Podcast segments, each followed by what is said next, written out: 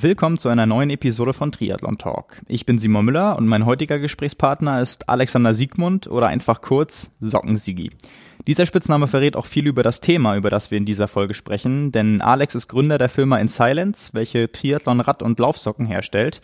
Wie es dazu kam, warum er vor viereinhalb Jahren wahrscheinlich noch über seinen heutigen Spitznamen gelacht hätte und was seitdem alles passiert ist, thematisieren wir in unserem Gespräch. Außerdem reden wir über die größten Glücksgriffe, Fehler und Überraschungen seit der Entstehung von In Silence, über das neue Sponsoring der beiden norwegischen Weltklasseathleten Christian Blumfeld und Gustav Iden und diskutieren das Thema Nachhaltigkeit in der Textilindustrie.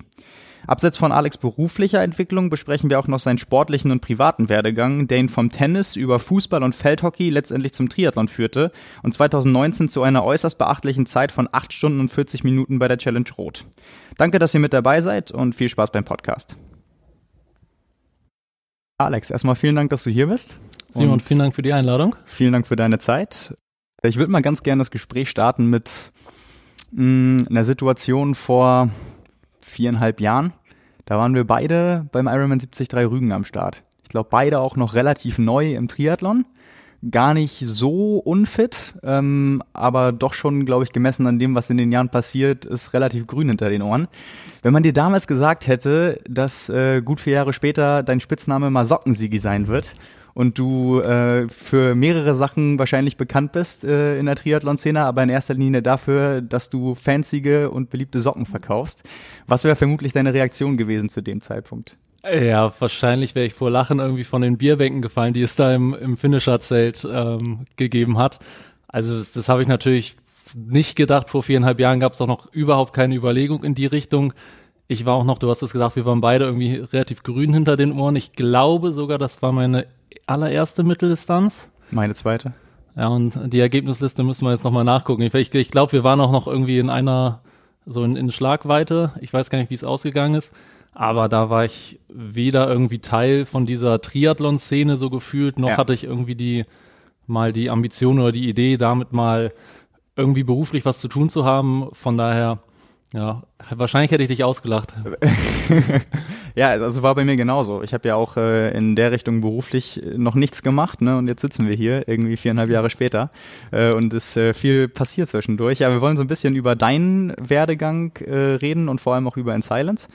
Und ähm, vielleicht starten wir einfach mal damit für die Leute, die uns jetzt zugehört haben und äh, den Schwank aus unserem Leben jetzt kennen, aber dich vielleicht noch nicht, einmal zu deiner Person. Du bist jetzt 29 Jahre alt und hast eigentlich schon immer einen Sportbezug gehabt, der allerdings nicht im Triathlon und soweit ich weiß auch nicht im Ausdauersport begonnen hat. Genau, Ausdauersport ist relativ neu bei mir. Also ich habe schon immer wahnsinnig viel Sport gemacht, ähm, habe ganz früh angefangen mit Tennisspielen. Meine Mama war eine sehr gute Tennisspielerin und äh, hatte mich dann bekommen, hat dann relativ schnell wieder angefangen, auch selber zu spielen und war dann bei Punktspielen und ich war immer der zwei- oder dreijährige Knirps, der dann ähm, stundenlang, während sie auf dem Platz stand, Bälle gegen die Wand gespielt hat.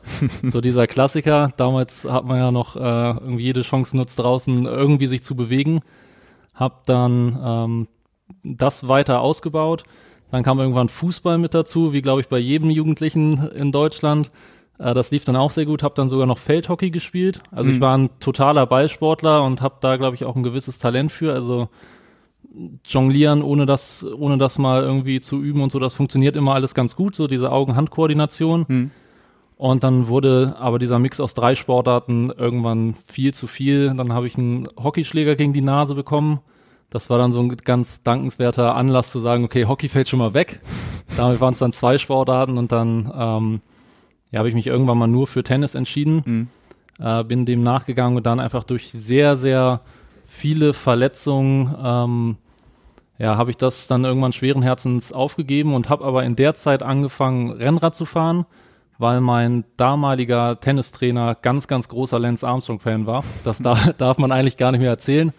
Ähm, ich dann entsprechend auch und mein erstes Rad war auch so ein Trackrad äh, natürlich, weil ähm, er das zu der Zeit gefahren ist und ich habe dann aber irgendwie ganz, ganz Amateur, wenn ich mal 300 Kilometer im Jahr gefahren bin, dann war das schon viel und immer irgendwie auf Landstraßen und habe mich gewundert, warum die Autos hupen und hatte überhaupt keinen Bezug und keine Ahnung. Äh, das war dann so der, der Beginn, dass ich ja, Aus, Ausdauersport mal so gemacht habe, äh, hatte aber immer ein gewisses Talent dafür, war auch einer bei Fußballmannschaften der wenigen, die es gemocht hat, laufen zu gehen, zum Beispiel. Und vielleicht hat sich das damals schon so ein bisschen angedeutet, dass ich dann irgendwann mal in den, in den Triathlon komme. Von welchen Jahren sprechen wir da jetzt so? Also wann kam der Bezug erstmals zum, zum Triathlon und letztendlich der Umstieg oder erst, erst zum Radsport? Also ich glaube, mein erstes Rennrad, da müsste ich so 15 gewesen sein vielleicht, 14, 15. Das heißt, dann sind wir 2005. Ähm, und dann hatte ich das ein paar Jahre. Ähm, Tennis habe ich noch weiter gespielt, so bis in meine frühen 20er, also so bis, bis 22, mhm. 23 vielleicht ambitioniert, wobei dann schon die Verletzung kam und dann ähm, ja, war das noch nicht mehr das, was ich eigentlich, eigentlich machen wollte. Ja. Und ähm, Triathlon so richtig kam dann dazu 2000 2013, 2014 und ich glaube, der Ironman, den du angesprochen hast, war 2015 dann. Ja, genau. Ja, ja. Ja. Ähm, ja, du bist dem Tennis auch auf andere Art und Weise noch treu geblieben. Dazu kommen wir gleich, weil der Sport hat dich nicht nur in der Freizeit äh, über Jahre begleitet, sondern irgendwie auch in der, auf dem beruflichen Weg von Anfang an. Ich glaube, du hast erstmal einen Bachelor gemacht in Medien, Sport und Eventmanagement. Genau. Und dann warst du danach äh, für den Master an der Deutschen Sporthochschule in Sportmanagement. Genau. Also auch schon immer ins Auge gefasst gehabt, ursprünglich, du möchtest später auch im, im Sport auf irgendeine Weise arbeiten? Oder wie kam das? Ja, total. Also Sport war schon immer mein Leben eigentlich. Also ich habe immer Sport gemacht, immer viel Sport auch geguckt im Fernsehen, immer viel gelesen, ähm, viele Magazine abonniert und so und wusste, dass ich irgendwie damit arbeiten wollte, hatte so unterschiedliche Ideen, wollte mal vor, bevor ich meinen Bachelor angefangen habe, wollte ich vielleicht auch mal so in die Physiotherapie-Richtung gehen mhm. oder so in dieses Leistungsmanagement, also Leistungsdiagnostiken. Damals wusste ich noch gar nicht so richtig, was das ist, hatte mhm. dazu damals aber schon so ein gewisses Interesse daran, ja. ähm, hatte so die ideale Vorstellung, mit ambitionierten Jugendlichen mal zu arbeiten, heißt in irgendeinem Fußball-Nachwuchsleistungszentrum oder so und habe mich dann aber dann doch für die Wirtschaft entschieden oder dieses ja, Mediensport, Eventmanagement klang für mich so vielseitig und hatte eigentlich dann auch mal vor, ins Eventmanagement zu gehen, habe mich dann davon allerdings relativ schnell verabschiedet.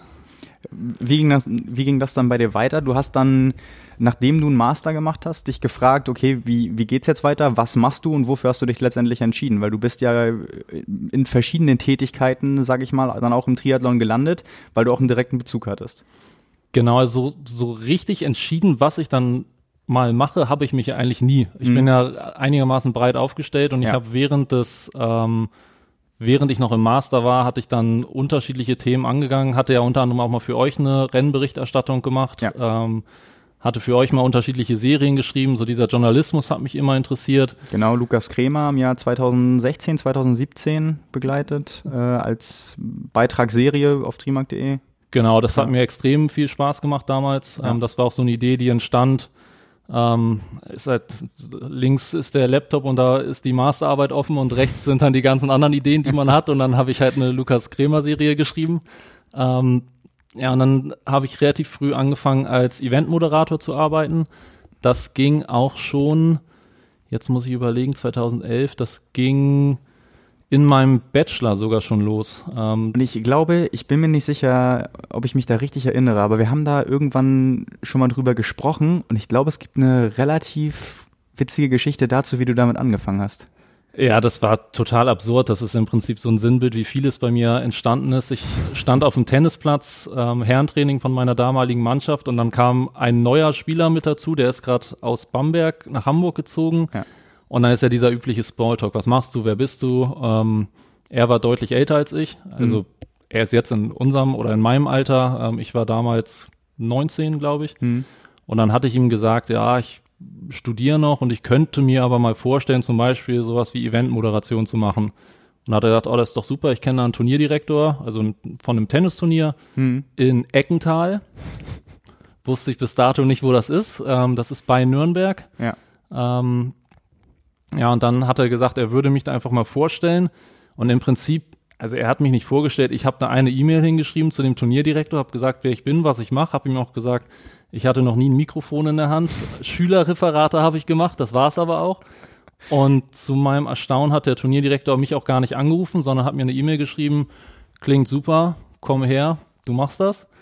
Und dann bin ich da völlig blauäugig hingefahren äh, nach Eckental und habe da, ich glaube, das war 2010, zum allerersten Mal ein Mikro gehabt, äh, stand da vor zehn Leuten, Quali, das ist echt trostlos beim Tennis manchmal und habe mhm. gezittert ohne Ende. Das, die, das kann ich noch sehr, sehr gut erinnern und mache seitdem aber jedes Jahr. Also ich hatte jetzt, glaube ich, meine zehnte oder elfte Ausgabe jetzt im Oktober und äh, ist so ein fester Termin jedes Jahr. Ja, das war das, was ich angedeutet hatte. Also damit bist du dem Tennis auch immer noch äh, sehr verbunden, nicht nur als Fan, sondern eben auch als Moderator. Ja, äh, so eine klassische Geschichte von, äh, wenn du keine Chance hast, dann nutze sie.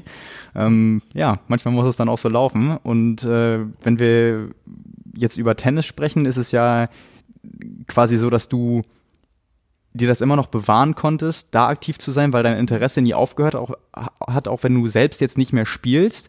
Ähm, würdest du trotzdem sagen, dass es irgendwie seitdem auch teilgeblieben, einfach so vom, oder, oder bist du einer dieser klassischen Triathleten geworden, der irgendwie, sobald du dann dich da reingesteigert hast, gesagt hat, erstmal, ich schieb das zur Seite oder war das, hattest du nie diese Phase, wo du sagst, okay, ich habe damit abgeschlossen? Weil ich denke gerade so darüber nach, bei mir war es so, ähm, ich habe ganz lang Fußball gespielt und ich war wirklich auch Fußballer mit Herz und Seele und auch war gar nicht so schlecht, habe auch Landesauswahl gespielt und ich krieg heute gar nichts mehr mit. Also sobald ich äh, angefangen habe mit Ausdauersport, erst mit Laufen, dann mit Triathlon, äh, aus, aus verschiedenen Gründen habe ich da einfach auch keinen, ich habe da keinen Bezug mehr zu, aber auch kein Interesse mehr daran. Ich könnte dir nicht sagen, was jetzt international, welche Teams da neu sind, welche Spieler. Ich kenne wahrscheinlich nicht mal mehr alle Spieler aus der deutschen Nationalmannschaft. Und ähm, bei dir scheint es ja erstmal beruflich anders geblieben zu sein, aber dein Interesse, hast du dir das bis, bis heute bewahrt? Ja, total, total. Also ich bin absoluter Tennisfan, vielleicht nicht mehr ganz so in der Tiefe. Also ich könnte jetzt ja. wahrscheinlich nicht mehr alle deutschen Spieler äh, jenseits der Top 100 aufzählen ja. ähm, oder so die, die nachkommen, aber ähm, bin noch absoluter Fan. Jetzt fangen auch die Australian Open zum, zum Beispiel wieder an mit Zeitverschiebung und ich stelle da auch gerne mal meinen Wecker etwas früher, um dann nochmal irgendwie ein interessantes Match zu gucken. Ja. Und habe jetzt auch gerade zum Beispiel noch eine Playlist offen für die Rolleneinheiten, die ja im Winter offen sind. Die 100 besten Punkte der ATP-Serie, also der Profi-Männer-Serie mhm. in 2019, das ist, glaube ich, ein 40-minütiges Video. Ja. Das ist dann so meine Motivation für die Rolleneinheiten zum Beispiel. Also ich gucke noch sehr, sehr viel. Also schon großer Fan, kann man, kann man schon sagen. Ja, extrem. Ich ja. musste auch lachen, ihr hattet mal einen Podcast gemacht, du und Frank, da ging es um die bestverdiensten Sportler. Ja, ja. Äh, da kannte einer von euch beiden kannte Novak Djokovic nicht. Ja, da ja, ich. ich. Du warst das. Ja, ja da, da völlig unverständlich. Ich glaube, ich hatte dir auch direkt geschrieben, ja, als genau, ich das gehört habe. Ähm, genau, das, das, war, das war echt so ein Klassiker von, äh, wenn ich ihn sehe, habe ich äh, sofort auch ein Bild vor Augen und weiß das, aber ich konnte in dem Moment bei 20 anderen Sportlern mit allen Sportarten mit dem Namen, konnte ich erstmal nichts anfangen. Also stehe ich auch zu. Ähm, das war, ja, hab, wurde ich eines Besseren belehrt auf jeden Fall und habe äh, dann von vielen Seiten erfahren, dass es auf jeden Fall eine Sportbildungslücke war. Die habe ich zum Glück dann geschlossen. Sehr gut, sehr gut. genau, kommen wir zurück zum Triathlon, bevor wir äh, da weitermachen, wie du dich dann in dem Bereich auch beruflich entwickelt hast, nämlich dann zu den Socken gekommen. Ähm, zu dir persönlich, wie hast du als Sportler, als, als Mensch den Einstieg in Triathlon wahrgenommen und wie hat sich das alles äh, entwickelt? Weil dazu, ich, ich greife mal ein bisschen voraus, deine Langdistanz-Bestzeit steht bei 8 Stunden 40. Äh, da weiß auch jeder, okay, du hast nicht irgendwie angefangen und hast dann äh, jedes Jahr irgendwie drei äh, Sprintdistanzen gemacht und es dabei belassen und dich auf äh, später auf das Berufliche fokussiert, sondern du bist äh, ambitionierter Leistungssportler ähm, und das wird man ja auch nicht über Nacht. Also das hat sich ja über Jahre entwickelt. Wie war das bei dir?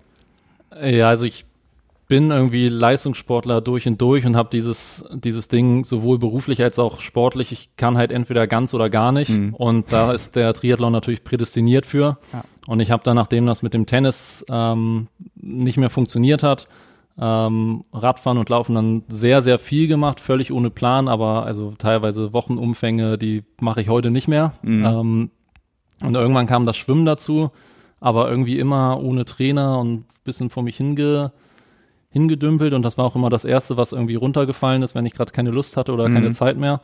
Und ich habe dann angefangen, ich glaube, meine erste Sprintdistanz hatte ich hier in Hamburg gemacht beim Elbe Triathlon 2013 ja. oder 14, müsste ich jetzt lügen. Ich auch, vielleicht war es sogar das gleiche Rennen. Ich wurde disqualifiziert. Okay, ich, ich war, ich war 52, das kann ich dir noch sagen. Ja, ich hatte, ich hatte die, die drittschnellste Laufzeit gehabt und stand auch noch in der Ergebnisliste, habe aber bei der Wettkampfbesprechung offensichtlich nicht gut zugehört und da war es nicht so, dass man die gleiche Radrunde, wenn du dich vielleicht erinnerst, da musste man nicht die gleiche Radrunde zweimal fahren, sondern irgendwo abbiegen und eine Schleife fahren. Also die zweite Runde war eine Schleife und nicht zweimal das gleiche. Und ich bin einfach, äh, habe dann nicht rechts die Kurve genommen, sondern bin da geradeaus weitergefahren, wo man wieder rauskommen würde. Und ja. hatte dann statt 20 Kilometer irgendwie 13 stehen und dachte mir dann, oh gut, das war aber nicht, nicht gut vermessen.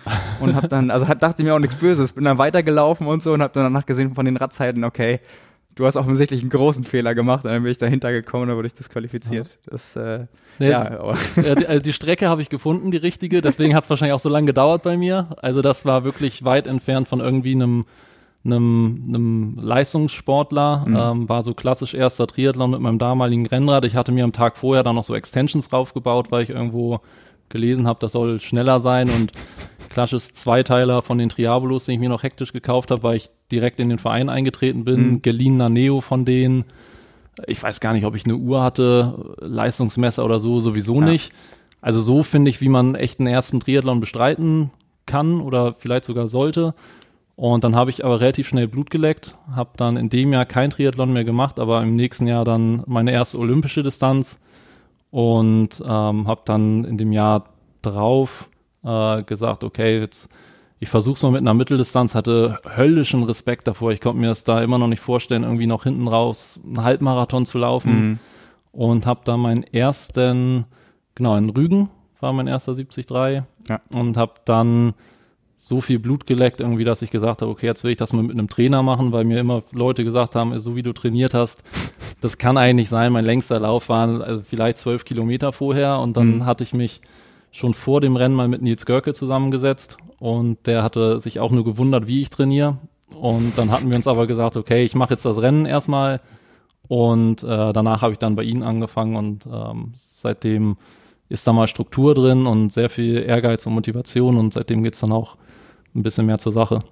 Ja, Langdistanz hast du auch gemacht. Zweimal schon jetzt. Genau, ich habe dann 2018 meine erste Langdistanz gemacht in Rot, also im Sommer 2017 angemeldet mit einem Jahr Vorlauf und hatte das ganz große Ziel, da unter neun Stunden zu bleiben.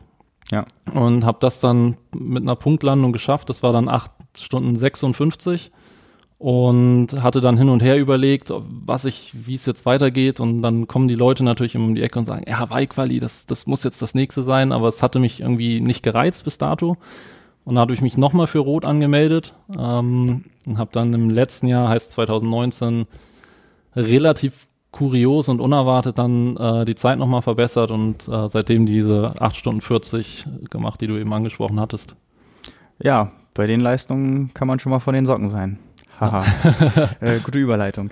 Äh, genau. Und äh, damit kommen wir mal zu dem, was dich jetzt äh, mittlerweile einen Großteil des Tages, des Lebens beschäftigt, nämlich deine Firma. Genau. In Silence. Und äh, vielleicht willst du einmal erzählen, weil du auch gerade am Anfang jetzt meintest, wenn man dir das vor Jahren gesagt hätte, es gab keine Idee zu Socken, es gab allerdings einen Bezug, das habe ich festgestellt, als ich nochmal so ein bisschen bei dir ähm, Social Media und so durchforstet äh, habe. Vielleicht auch ein witziger Fun Fact, von deinen ersten 20 Instagram-Posts, die man bei dir äh, findet, sind auf äh, sieben davon dein Fahrrad zu sehen, auf fünf Kaffee und auf vier bunte Socken.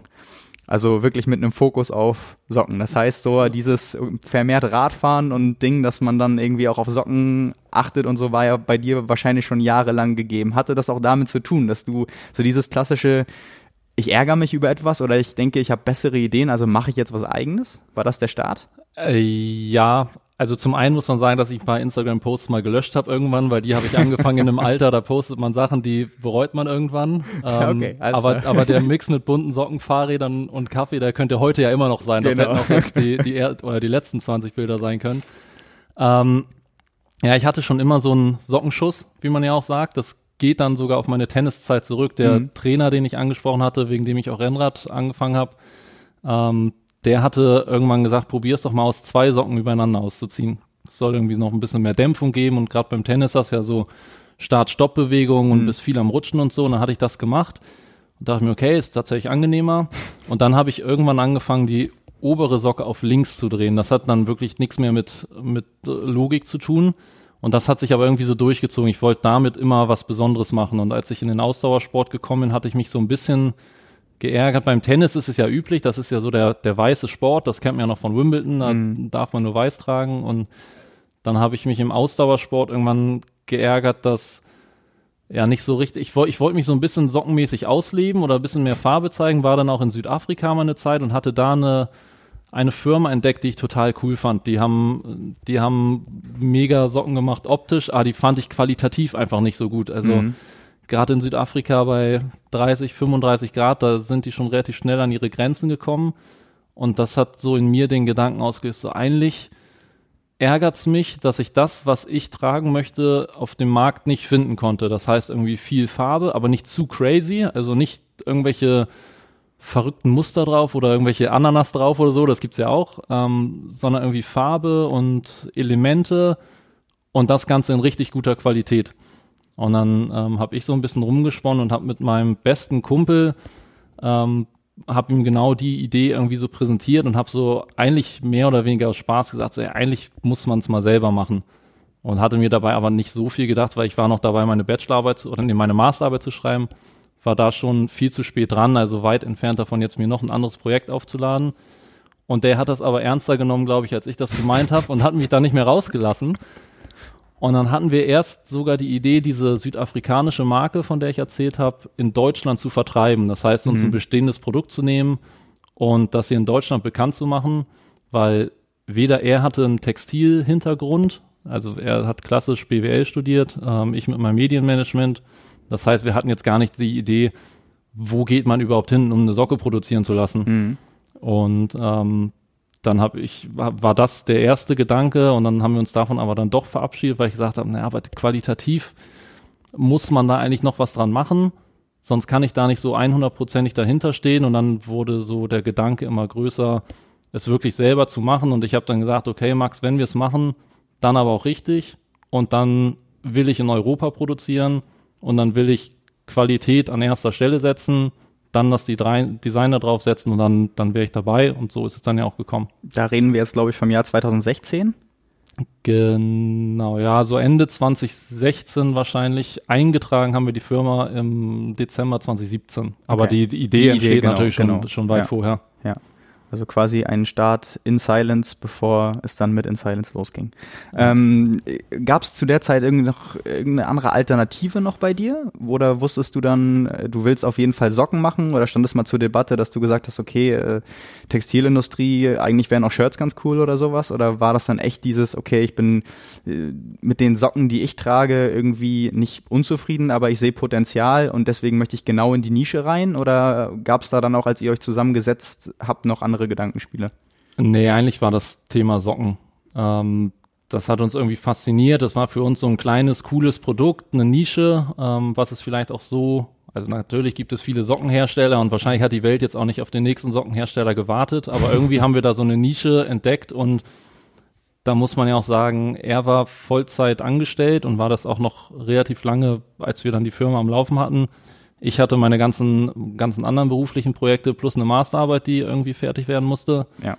Und also ja. eigentlich gar keine Zeit, um das mit der Seriosität und dem Zeitaufwand zu machen, wie man es machen müsste, sollte man meinen. Nee, ja, überhaupt nicht. Also wie habt ihr das dann gewuppt bekommen? Also ihr hattet, du hast es ja gerade schon angedeutet, ihr hattet beide eigentlich nicht den entsprechenden Hintergrund, um zu sagen, okay, äh, ganz klarer Plan, das und das und das und das arbeiten wir ab, sondern ihr musstet euch ja wahrscheinlich erstmal überhaupt informieren, was, äh, was braucht ihr, was müsst ihr machen, wie stellt man das Ganze an? Was waren da dann die ersten Schritte? Genau, wir haben dann ähm, oder Max hat dann im ersten Schritt äh, angefangen, Produzenten zu googeln und äh, Produzenten anzuschreiben, Samples anzufordern. Ähm, wir haben dann aus unterschiedlichsten Ländern, von unterschiedlichsten Herstellern was gefunden. Dann haben wir äh, nochmal einen italienischen Kumpel von uns dazugezogen, der hat dann nochmal Google Italien angeschmissen ähm, und hat da in dem Bereich nochmal ein bisschen was gesucht. Und im Prinzip war es so Try and Error. Da war auch echt viel Frustrierendes dabei. Also wir waren auch mehrfach kurz davor, das Ganze hinzuschmeißen, hatten echt ein paar Tiefpunkte. Dann, das, es wird ja ein Sample angekündigt von einem Hersteller, wo wir dann schon unsere Wünsche gesagt haben. Das heißt, meistens bekommt man irgendwie ein bestehendes Produkt oder mhm. bei manchen Herstellern war es so. Dann habe ich das getragen, getestet und habe gesagt, so, da und da muss vielleicht irgendwie ein bisschen mehr Kompression rein, das muss länger geschnitten werden, hier stört mich die Naht und so hat man das äh, aufgedröselt und dann kündigt ein Hersteller an, dass ein weiteres Sample kommt, man freut sich da tierisch drauf und macht dieses Paket auf und fällt im Prinzip vom Stuhl, weil es weil es irgendwie wieder ein Schritt nach hinten war. Und das hat sich ganz lang gezogen. Das hat auch echt Nerven gekostet und Kraft gekostet. Ähm, teilweise auch Geld natürlich. Mhm. Und ähm, ja, irgendwann hatten wir dann Produzenten oder mehrere Produzenten an der Hand, die, die echt vernünftig waren, die auch mit uns sehr gut kooperiert hatten. Und dann war natürlich noch das andere Problem. Jetzt hatten wir irgendwie, waren kurz davor, mal vielleicht ein Produkt zu haben, was, was gut ist hatten aber noch kein Design, wir hatten keine Marke, wir hatten irgendwann mal einen Markennamen, da hat uns dann ähm, ein befreundeter Anwalt gesagt, den sollten wir besser nicht verwenden, weil den gab's in sowas, ähm, in so einer ähnlichen Branche schon. Darfst du sagen, was das war? Äh, das war damals, darf ich das sagen? Ja, ich mache Pirscher. Das hat so, Pirscher ist der Jäger. Ja. Ähm, das heißt, irgendwie auf die Pirsch gehen kennt man ja oder etwas an etwas heranpirschen. Wir sind jetzt in derselben Sprache geblieben. Wir reden ja von unserer Community die Hunter. Das heißt, wir sind so im gleichen Sprachgebrauch, haben aber die Marke nochmal komplett umgenannt, dann in, zu In Silence. Mhm. Und da ging es dann, dann im nächsten Schritt natürlich darum, okay, wir brauchen irgendwie eine, eine, eine Brandsprache, also wofür stehen wir, eine Schrift entwickeln, ein Logo entwickeln, ähm, Grafiken, Designs und, und, und und hatten dann bei einer Agentur mal angefragt und haben auch ein Angebot von der bekommen. Das war aber höher als das Startkapital, was wir hatten. Und dann haben wir gesagt, okay, dann hätten wir eine Brand, aber wir haben immer noch kein Produkt. Und haben dann, äh, sind dann suchen gegangen nach Grafikern oder nach Designern, Webdesignern äh, und haben denen unsere Idee vorgeschlagen, haben gesagt, was wir machen wollen, haben uns natürlich vorgeschlagen und haben dann jemanden gefunden, den Pavel, der dann mit ins Team gekommen ist. Und mhm. damit hatten wir im Prinzip die Stelle dann auch besetzt und waren dann ähm, seitdem zu dritt und ergänzen uns da ziemlich perfekt und äh, haben dann irgendwann die fertige Socke gehabt. Zum Glück konnten die auch gerade ebenso irgendwie finanziell stemmen und dann ging das Ganze los im Juni 2018. Ja, bevor wir vielleicht gleich einmal zum Thema Finanzierung kommen, du hast es gerade schon angesprochen, um mal so ein Gefühl und eine Vorstellung zu kriegen, von wie viel Testmustern, und damit re rede ich jetzt nicht von Sockenpaaren, die ihr bekommt, sondern von verschiedenen Herstellern, die etwas schicken, die ihr euch angeguckt habt. Wie muss man sich das vorstellen? Redet man da von, von drei, von fünf, von 50? Ähm, einfach weil ja viele wahrscheinlich gar nicht wissen, weil du meintest, es zieht sich so lang hin. Was, was versteht man darunter? Womit musstet ihr euch da auseinandersetzen? Ja, also in, in Zeit gesprochen ist über ein Jahr vergangen von dem ersten Kontakt bis zur fertigen Socke. Mhm. Und den Herstellern gesprochen, würde ich sagen, waren es vielleicht knapp zehn, mit denen wir irgendwie mal Kontakt hatten, beziehungsweise mit, mit denen wir tieferen Kontakt hatten. Mhm. Manche sagen natürlich auch direkt irgendwie, nee, sie machen keine Sportsocken, sondern nur mhm. Baumwollsocken zum Beispiel. Ja. Und also als Muster haben wir von so ungefähr zehn Herstellern bekommen. Ähm, Muster insgesamt, die liegen bei mir teilweise auch noch im Keller, sind mindestens 100 mhm. und ich glaube, Runden gedreht mit dem aktuellen Hersteller, äh, mit dem wir das meiste machen, haben wir, ich würde sagen, so sieben bis acht. Das heißt, immer wieder ein neues Sample bekommen, mhm. wieder neu angepasst, die Veränderungen dann gesehen, nochmal angepasst, wieder was gesehen. Ähm, also da würde ich so sagen, also sieben, acht Runden haben wir mit dem gedreht. Ja, Wart ihr mal vor Ort und habt euch die Produktion angeguckt? Bislang leider noch nicht. Wir haben die auf einer Messe nochmal getroffen und hatten da mit denen gesprochen. Ansonsten sind wir in sehr, sehr engen Kontakt. Das steht jetzt aber für 2020 definitiv mal auf dem Plan. Ähm, gebucht ist da noch nichts, aber die wissen Bescheid, dass wir mal rumkommen. Ähm, genau. Vielleicht äh, später nochmal zur Sockenproduktion irgendwie, aber wir waren gerade bei Finanzierung stehen geblieben. Ja. Äh, du hattest es angesprochen. Ihr habt das eigentlich erstmal zu zweit dann aus dem Nichts gestartet. Äh, was sind denn so in Bezug auf die Finanzierung die Gedanken, die man sich machen muss und welche Schritte musstet ihr dann einleiten? Ähm, ja, wir haben das Ganze erstmal so gestartet. Mein Kollege ist, er hat ja dann zu mir gesagt, okay, dann lass uns das machen. Wenn die Idee finde ich gut, lass uns das machen. Ich habe ihm dann gesagt, okay, Max, ich bin dabei, ich gebe mein Bestes, aber als ich hatte dann so gesagt, ich hatte gar keinen Plan davon, aber ich habe ihm mal gesagt, äh, so, ja, ich kann dir so acht Stunden pro Woche ungefähr geben. ohne dass ich mir mal irgendwie einen Zeitplan gemacht hätte. Das war so ungefähr das, was noch, was noch irgendwie frei war. Mhm. Und habe aber auch gesagt, ich möchte da kein finanzielles Risiko eingehen, weil wir versuchen hier eine Firma aufzubauen mit ich acht Stunden und du hast einen Vollzeitjob mit 40 Stunden und war da eigentlich so, ey, das, Max, das kann nicht funktionieren. Deswegen wollte ich da aber auch selber kein Geld reinstecken und wir haben es dann, ähm, dann hat er das komplett gemacht. Also wir haben keinen externen Geldgeber, haben auch nie irgendwie danach gesucht. Ja. Zumindest mal vor der Gründung. Danach ist es natürlich immer noch mal was anderes. Und haben das Ganze dann, da wird jeder, der wahrscheinlich mal eine Marke gegründet hat, ähm, wird jetzt lachen. Also wir hatten einen vierstelligen Betrag am Anfang. Mhm. Und dann äh, rennt man natürlich erstmal zum äh, Markenamt, heißt es, glaube ich. Das ist alles äh, das, das Thema von Max. Aber da bist du dann irgendwie äh, die ersten 1000 Euro los. Und dann äh, meldest du das Unternehmen an und dann meldest du vielleicht nochmal ein Patent an und dann setzt du eine Website auf und dann ähm, machst du hier und dann bestellst du noch Samples, was, wie wir ja gehört haben, auch ein bisschen dauert und jedes Sample mhm. kostet irgendwie Geld. Und ähm, das war echt schon, also ich glaube, das war auf den letzten Cent ausgereizt, dass wir dann auch am Anfang diese Sockenlieferung irgendwie bekommen haben. Ähm, also mehr hatten wir nicht, mehr hätte es nicht kosten dürfen.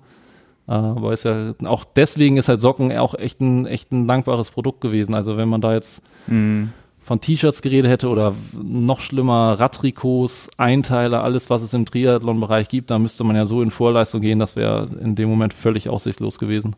Ja, du hast ja zwischendurch auch schon gesagt, ähm, es gab so ein paar Momente, in denen ihr überlegt habt, sollen wir das Ganze jetzt irgendwie beenden und hinschmeißen. Ähm, das heißt, ihr hattet auch immer schon so im Hinterkopf, okay, wenn das nicht funktionieren sollte, dann darf das Risiko einfach nicht groß sein. Genau, das, das war mein Gedanke und ich hatte auch echt ein paar schlaflose Nächte, weil ich wusste ja, dass Max, Max ist mein bester Kumpel, seitdem wir, seitdem wir krabbeln eigentlich. Mhm. Und ich wusste auch, okay, der hat da jetzt irgendwie Geld reingesteckt. Ich, dafür bin ich auch ein bisschen, bisschen verantwortlich. Er hatte mir natürlich gesagt, kein Stress, er macht das und wenn es klappt, dann klappt's, wenn nicht.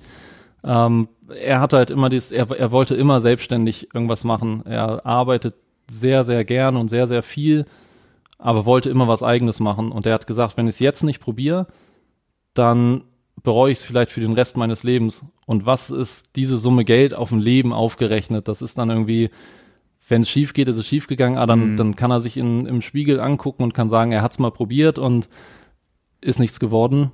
Ja. Immer besser als dieses typische, was wäre passiert, wenn ich es irgendwann gemacht hätte.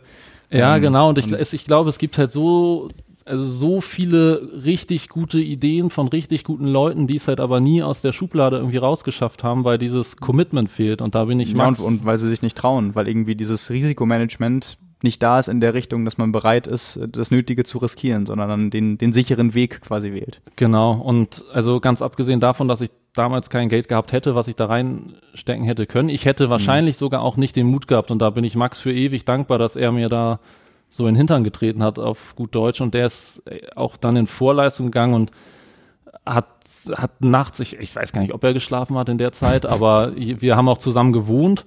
Ähm, und jedes Mal, wenn wir uns morgens irgendwie in der Küche getroffen hatten, kam man mit vier neuen Mails von irgendwelchen Produzenten um die Ecke und hat hier nochmal was rausgefunden und da nochmal. Also der hat dann echt das Zepter in die Hand genommen und, und das hat dann in mir auch diesen Drive ausgelöst, weil ich gemerkt habe, okay, der steckt da gerade sein ganzes Herzblut rein und okay, dann, dann machen wir es jetzt. Ja, du hast gerade schon angeschnitten, was so Namensfindung anging und das Konzept, was ihr euch erarbeitet habt über die Zeit.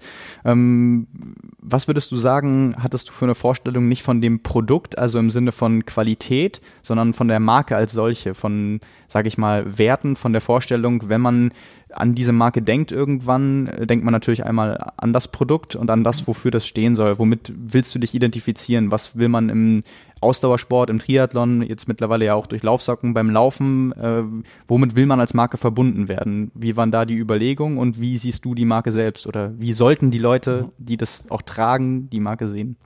Ja, ich wollte auf jeden Fall eine Marke machen, die irgendwie anders ist. Also die nicht in diesem einheitsfrei klingt jetzt voll fies, weil also ich möchte damit irgendwie niemanden ansprechen oder so, die, die halt irgendwie anders ist, die für was ganz Besonderes steht oder für was Festes steht und das war für mich immer Performance als Grundlage, also mhm. ohne, ohne Qualität des Produkts äh, würde das gar nicht funktionieren. Das heißt, das war jetzt mal die Grundlage, auf dem das Ganze aufgebaut ist.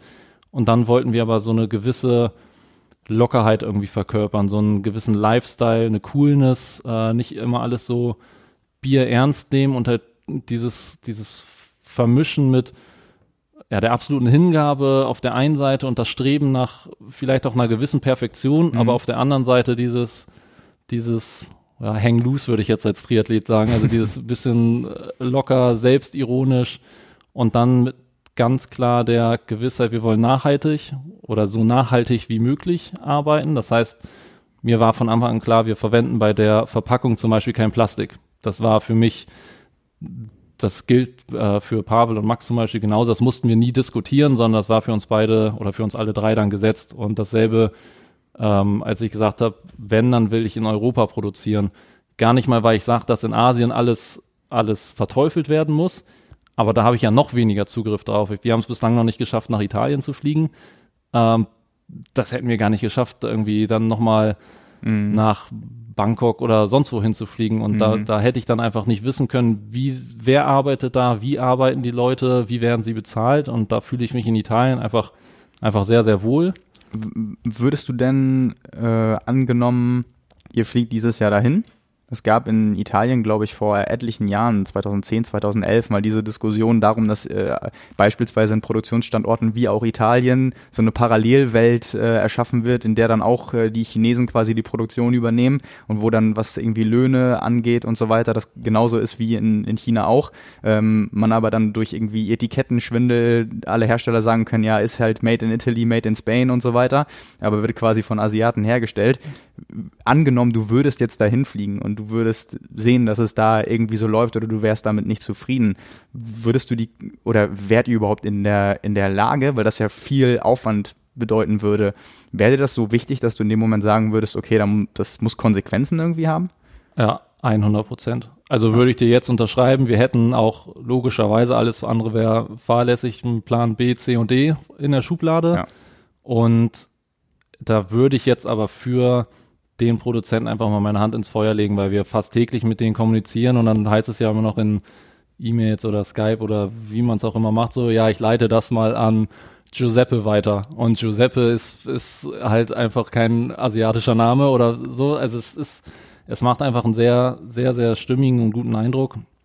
Und von daher ja, fühle ich mich da auf der sicheren Seite, aber um deine Frage zu beantworten, hundertprozentig, ja. ja. Ja, ich meine, um, umso besser, dass ihr ähm, euch auch vorgenommen habt, da nochmal einen engeren Austausch zu gehen, auch wenn das alles funktioniert. Ähm, wahrscheinlich euch da ein Bild zu machen, ist nicht nur eine Frage von dem Gefühl, was es einem gibt, sondern auch irgendwie, um, um das Ganze für einen selbst einordnen zu können, nicht nur von den Gedanken und Designs, die man selbst hat, sondern einfach den kompletten Prozess einmal nachvollziehen zu können, wahrscheinlich. Ja, vor allem ist es ja auch so, man schickt dann irgendwie seine Skizzen, die man, die man gemacht hat, von dem Design zum Beispiel dahin oder teilweise auch technische Änderungen, die man machen will, sei es mhm. irgendwie mit einer Naht oder mit den, mit dem Mesh, was da eingearbeitet ist. Und bei manchen Sachen, von denen ich immer denke, so ja, das ist so eine, ist jetzt eine Mail und die machen das und fertig, mhm. kommt dann zurück, nee, das geht technisch nicht. Ja. Und also allein aus solchen Sachen interessiert es mich natürlich, okay, wie arbeiten die Leute da, beziehungsweise mit welchen Maschinen, mit welcher Technik. Und natürlich will ich da nochmal noch mal deutlich mehr in die Materie einsteigen und noch, noch mal mehr dieses tiefe Verständnis haben, warum funktionieren gewisse Sachen nicht, ähm, was könnte zum Beispiel noch funktionieren, haben wir jetzt auch noch so zwei, drei äh, spannende Ideen mhm. und allein das ist den, den Trip, denke ich, auf jeden Fall wert. Ja, du warst gerade beim Thema Nachhaltigkeit, hast über die Verpackung gesprochen. Wie sieht das so bei anderen Punkten aus, beispielsweise Transport? Ähm, ja, also die also wie die Sachen zu uns kommen, können wir natürlich immer nicht, äh, nicht so richtig beeinflussen. Was wir aber halt haben, ist dieser, dieser Verpackungsaspekt ohne Plastik. Ähm, wir legen auch zum Beispiel standardmäßig keine Rechnung oder Lieferscheine in die äh, in unsere Versandtaschen, weil wir auch da gesagt haben, also ich, ich kontrolliere mich dann immer selber in meinem Konsumverhalten. Das Papier mhm. wandert halt immer direkt in Müll. Ja. Ähm, auch unsere Verpackungsboxen, ähm, das ist halt, da ist auch kein Plastik oder so mit drin, ähm, sondern das ist alles ähm, recycelbare Pappe. Ähm, da versuchen wir immer schon, wenn es gute Alternativen gibt, dann auf diese guten Alternativen zurückzugreifen. Das ist natürlich dann bei so einer kleinen Firma irgendwie wahrscheinlich ein Tropfen auf dem heißen Stein, könnte mhm. man jetzt sagen. Aber das, was wir in der Hand haben, finde ich, ähm, das sollte man auch versuchen, so gut wie möglich zu machen. Habt ihr das auch bei der Farbauswahl berücksichtigt, die ihr getroffen habt? Also mit welcher Farbe, welche Farbe ihr wählt bei der Produktion? Äh, ja, zumindest in der Stoffauswahl. Also man, man entscheidet sich dann ja für unterschiedliche Materialien und die gibt es dann in unterschiedlichen Farben. Und da ist es schon so, dass sowohl Dryan, das ist der Hauptbestandteil unserer Triathlon-Socken, als auch Mikrolon, was dann von den Running-Socken der Hauptbestandteil ist, mhm. dass die als sehr umweltfreundlich gelten. Da gibt es dann immer die Diskussion, wenn man die wäscht, dass dann dieses Mikroplastik ähm, entsteht beim Waschen. Ja. Und da gelten beide Stoffe sowohl in der Herstellung als auch dann im weiteren Gebrauch als extrem umweltfreundlich. Weißt du, wie das bei euch mit dem Färbungsprozess ist oder wie bei euch der Färbungsprozess ist? Das war ja in der Textilindustrie im Gegensatz zu vielen anderen Industrien immer so die einzige äh, Industrie, bei der es so gemacht wurde, dass ein Produkt erst hergestellt wird und dann gefärbt wird.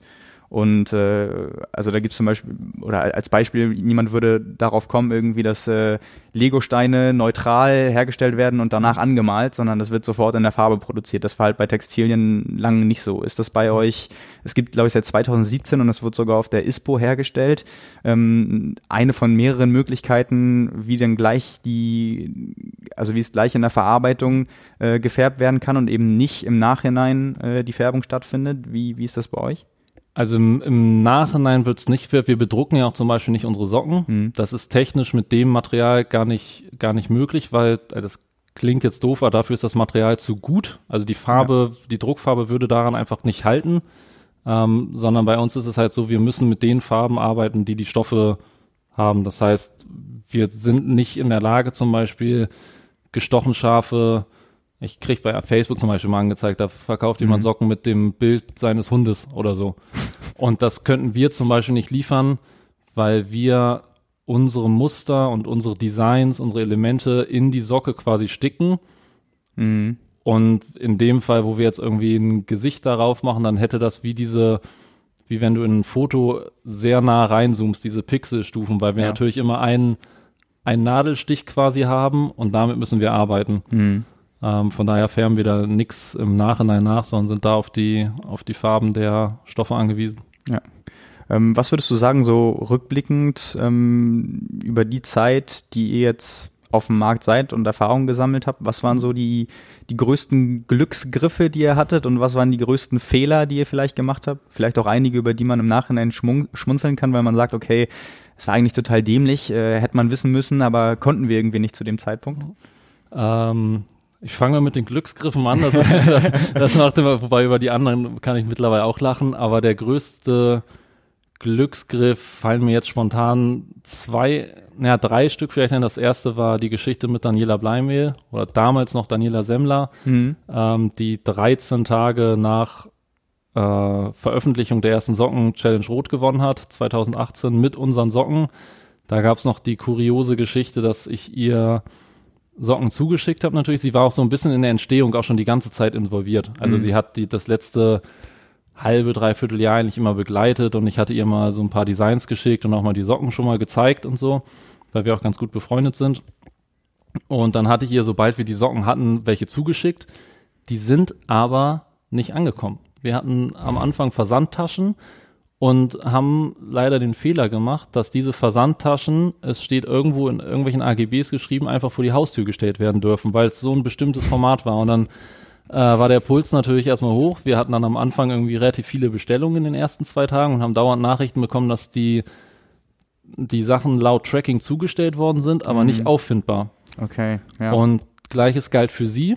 Und dann hatten wir uns in der Rennwoche in Rot getroffen. Da hatte ich ihr dann nochmal Socken nachgereicht, aber da waren wir jetzt irgendwie drei Tage vorm Rennen und ich habe ihr gesagt, ey, nur aus Interesse, frag sie bloß nicht, ich will nicht riskieren, dass du irgendwie, weißt, wir kennen sie ja selber, Langdistanz, kein neues Material, vertraue auf ja. altbewährtes. Ja.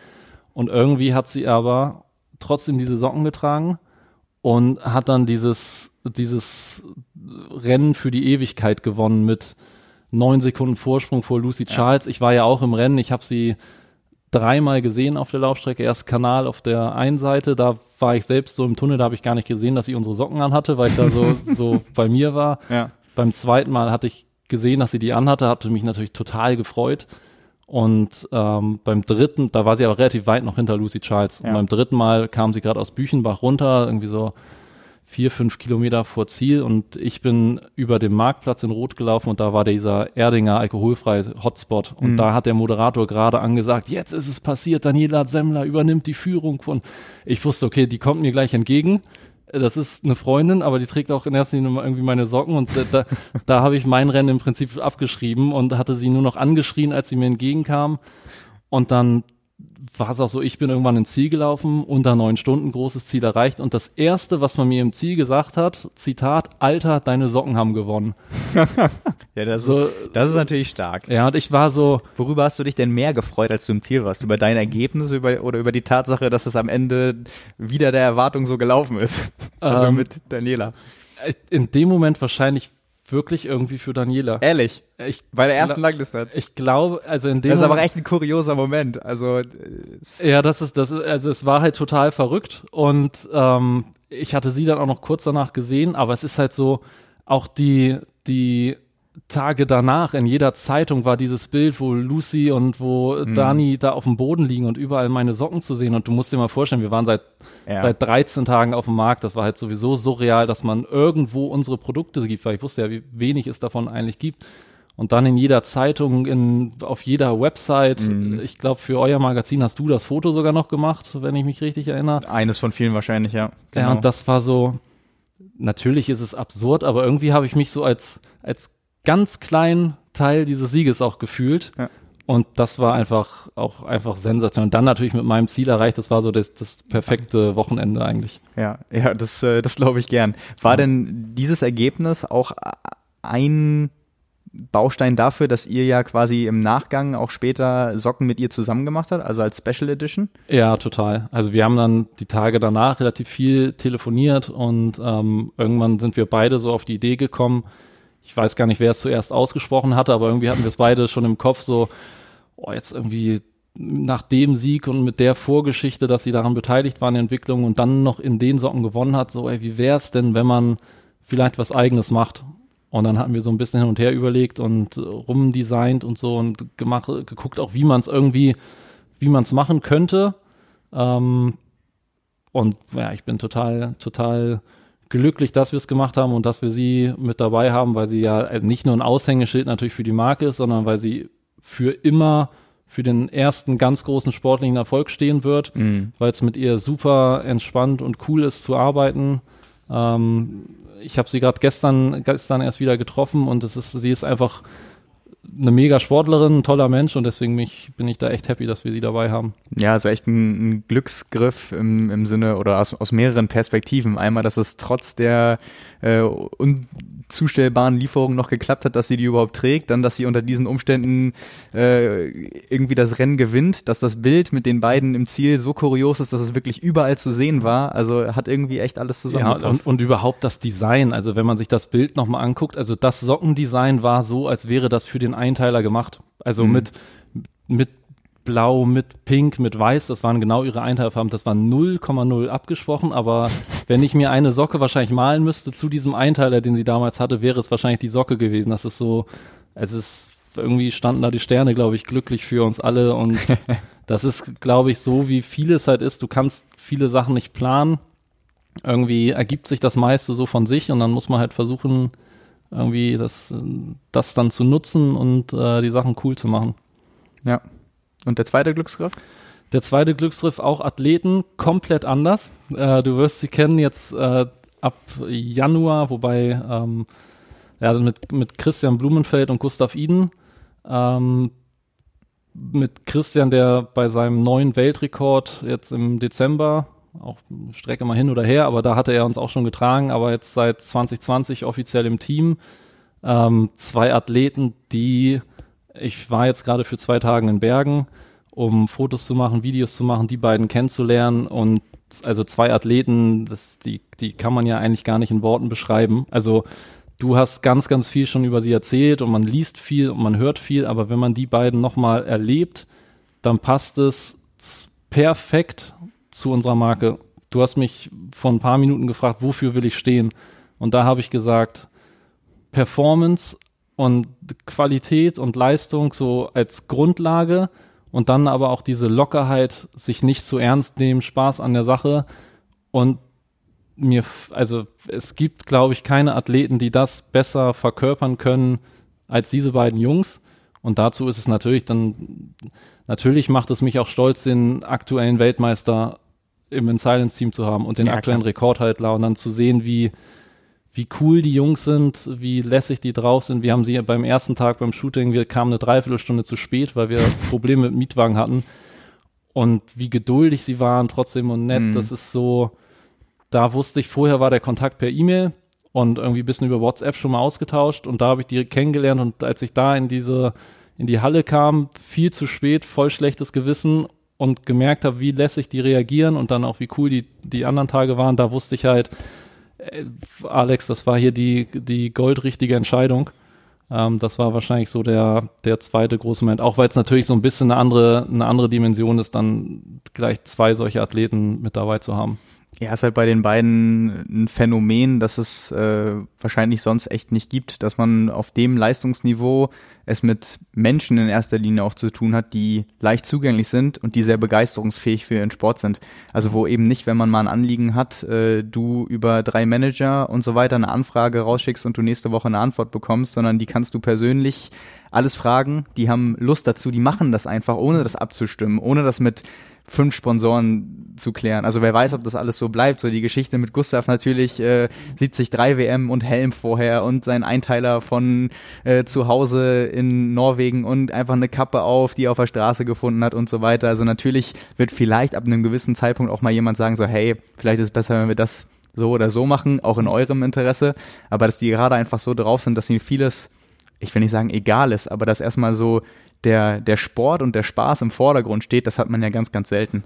Also in, in, in dem Sinne, dass ich weiß nicht, ob man das auf einer anderen Ebene im Triathlon nochmal so findet. Ja, also vor allem kann ich da noch eine kleine Anekdote erzählen. Wir waren dann an dem zweiten Drehtag waren wir in Bergen und dann waren die Jungs schwimmen morgens ganz früh. Wir waren dabei. Ich finde es auch schon geil. Die treffen sich sechsmal die Woche mit denselben Jungs und Mädels, das waren, ist eine Gruppe von ja, knapp zehn Leuten gewesen. Die trainieren halt da richtig hart, aber sind immer am Lachen. Das mhm. finde ich schon cool. Dann sind die laufen gegangen. Wir haben gesagt, wir begleiten euch einfach, machen dabei schon mal Fotos, aber trainiert einfach so, wie ihr es machen wollt. Wir wollen euch gar nicht dabei stören. Unser Shooting machen wir dann hinterher. Und dann sind sie gelaufen. Es war halt irgendwie vier, fünf Grad. Hatte gerade so leicht angefangen zu regnen und dann bin ich davon ausgegangen, die springen jetzt unter die Dusche und dann fahren wir zu der Location, die wir abgestimmt hatten, machen da unsere Fotos.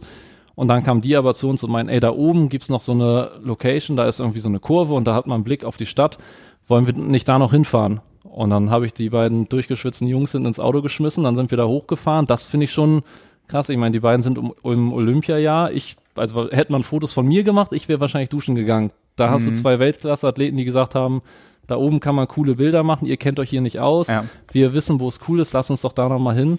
Ja, also, also nicht dieses, okay, das ist jetzt hier ein Termin und ich will ihn so schnell abhandeln wie nur möglich, sondern sich halt Zeit nehmen und äh, die, die Sache auch wirklich zu unterstützen und nicht nur irgendwie hinzunehmen. Einfach ja. so als, okay, an dem Tag ist geblockt da und dafür und kriegen wir das rum und dann kann ich endlich weitermachen, sondern wenn, wenn die Athleten auch dahinter stehen und Spaß daran haben, dann ist es ja eigentlich auch erst ein gemeinsames Projekt. Ja, und dann, dann, und dann, dann ging es sogar noch weiter. Dann hatten wir gesagt, wir treffen uns in so einem Bike-Fitting-Studio und in dem Labor und so, weil wir das ganz cool finden. Dafür stehen die ja auch so, dieses sehr wissenschaftliche.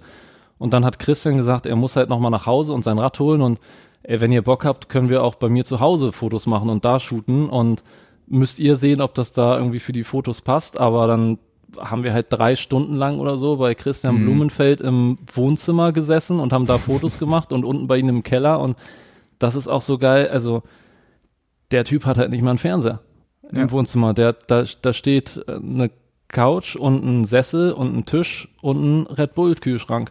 Und so, das ist halt, das, das, das finde ich so Wahnsinn, dass, dass dieser ja. Typ, der den Weltrekord hält, einer der besten Athleten der Welt ist, sagt, komm zu mir nach Hause, wir shooten bei mir. Ähm, ich räume hier noch mal einmal ganz kurz auf, aber sonst kommt zu mir, alles easy. Und der sich einfach aufs Wesentliche konzentriert das, das finde ich einfach so extrem beeindruckend und äh, ja, drückt das aus, wofür wir stehen wollen.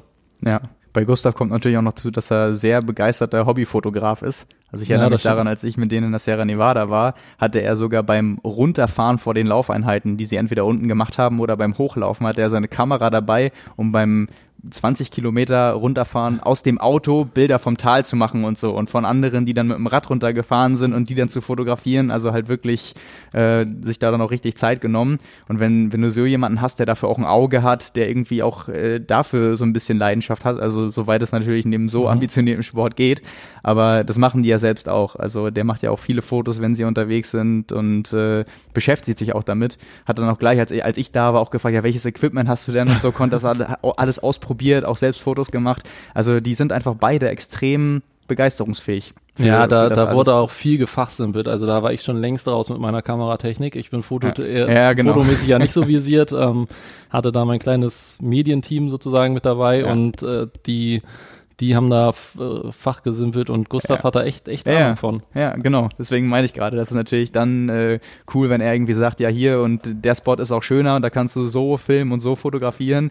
Hast natürlich den Jackpot gezogen. Ja, ja, und dann saßen die da auf der Rolle im Keller und haben irgendwie eigentlich sollten die nur fahren und auf einmal gucken die sich an und fangen beide an zu sprinten und lachen sich an und die haben da so Spaß, weil die haben sich, ja. die haben es einfach total geschafft, sich so dieses, dieses innere Kind und diese Lockerheit und den Spaß zu bewahren. Das finde ich großartig zu sehen. Ja, das kann ich nur so unterschreiben. Das war eine meiner Quintessenzen, als ich mir das ja mal angeguckt habe, um so ein bisschen zu verstehen, neben der ganzen Arbeit, die sie leisten, mit äh, etlichen Wissenschaftlern, Trainern, äh, Prinzipien, die sie immer wieder auch neu erfinden und wirklich auch sehr versiert arbeiten, was diese Trainingsgruppe ausmacht. Und äh, das ist einfach das untereinander so ein Verhältnis gegeben ist, hast du einfach ganz selten. Also das sind halt wirklich beste Freunde. Man kann ja da in dem Fall auch noch Kaspar und Jorgen mit dazu nehmen. Äh, und dann auch noch dieses Verhältnis zum Trainer. Also zum Beispiel Christian, der wird ja seit fast zehn Jahren von dem gleichen Coach äh, trainiert und das ist halt fast wie so eine Vater-Sohn-Beziehung. Ja. Also äh, die sind da teilweise durch die Stadt gefahren und dann sind da Frauen lang gegangen und dann hat Christian aufs Lenkrad dann die Hupe betätigt, als sein Coach gefahren ist. So weißt du, das ist so dieses so flache Hierarchie, das würde sonst niemand beim Trainer machen. Das ist so nicht dieses, ich sitze da und ich muss dir beweisen, heute bin ich gut drauf irgendwie, sondern das ist halt so eine Lockerheit, so viel, so viel Spaß ja. und das trägt halt das gesamte Team mit. Also die beiden stehen natürlich dafür, aber es ist ja auch immer das Umfeld, in dem du dich bewegst und das ist bei denen einfach ganz großartig, weil solange solange die darin unterstützt werden und sich das bewahren können, sind sie auch erfolgreich, weil das gehört halt einfach auch zu diesem, zu diesem Erfolg dazu. Ja, unterschreibe ich so, 100 Prozent. Ja.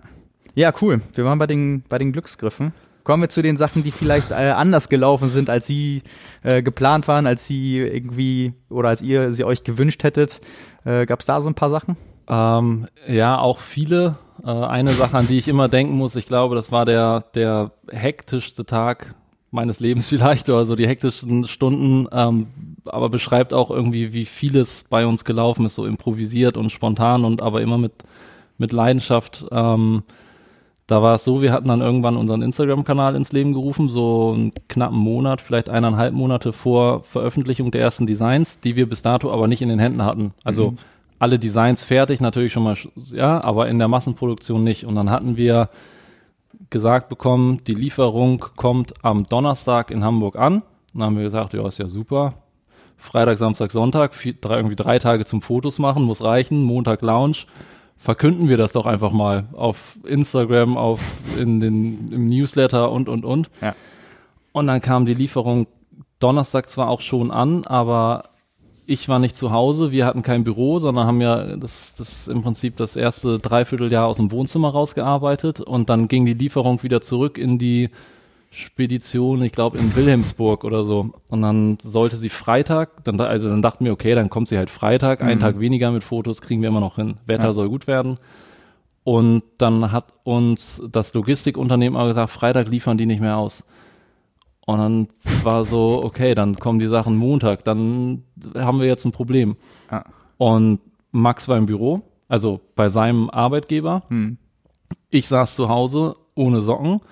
Zwei Paletten ähm, waren in irgendeinem Logistikunternehmen und dann habe ich meinen ähm, damaligen Arbeitgeber habe ich bei äh, Trionic angerufen und habe meine Chefin gefragt, zu der ich später musste. Ich musste ab 14 Uhr da arbeiten im Verkauf. Mhm. Es war, weiß ich nicht, 10 oder so.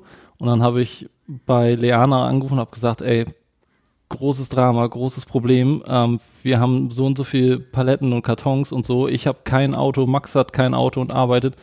Kann ich irgendwie mir den Sprinter von Trionic ausleihen? Und dann war so, ja, okay, ja, komm her.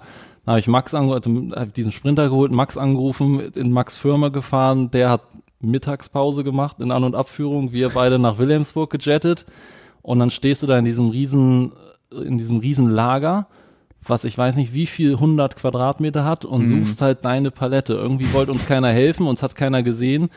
Wir sind da äh, durch dieses Lager hin und her gefegt. Max Zeit lief ja auch rückwärts. Ich musste arbeiten, er hatte mhm. 60 Minuten Mittagspause und dann es war haarscharf, dass wir von irgendwelchen Gabelstaplern umgemäht worden sind, haben natürlich auch einen ordentlichen Einlauf bekommen und irgendwann konnte uns jemand sagen, wo die Sachen sind.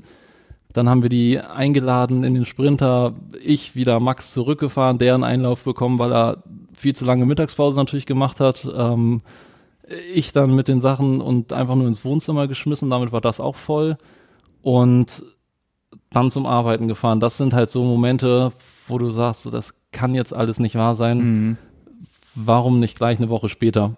Und das sind so Sachen, die lernt man natürlich, aber das ist so der, ja, da bin ich auch einfach zu impulsiv und aufbrausend und wenn, ich will halt die Sachen sofort. Wenn die Donnerstag ankommen, klar, dann Montag bringe ich sie raus. Und das war aber, da war es halt wieder so kurz vor, kurz vor knapp und irgendwie alles hektisch und da, da waren wir schon mehrfach den, den Trainer. Davon gibt es halt ganz viele Stories, aber das ist so die eine, an die ich immer denken muss.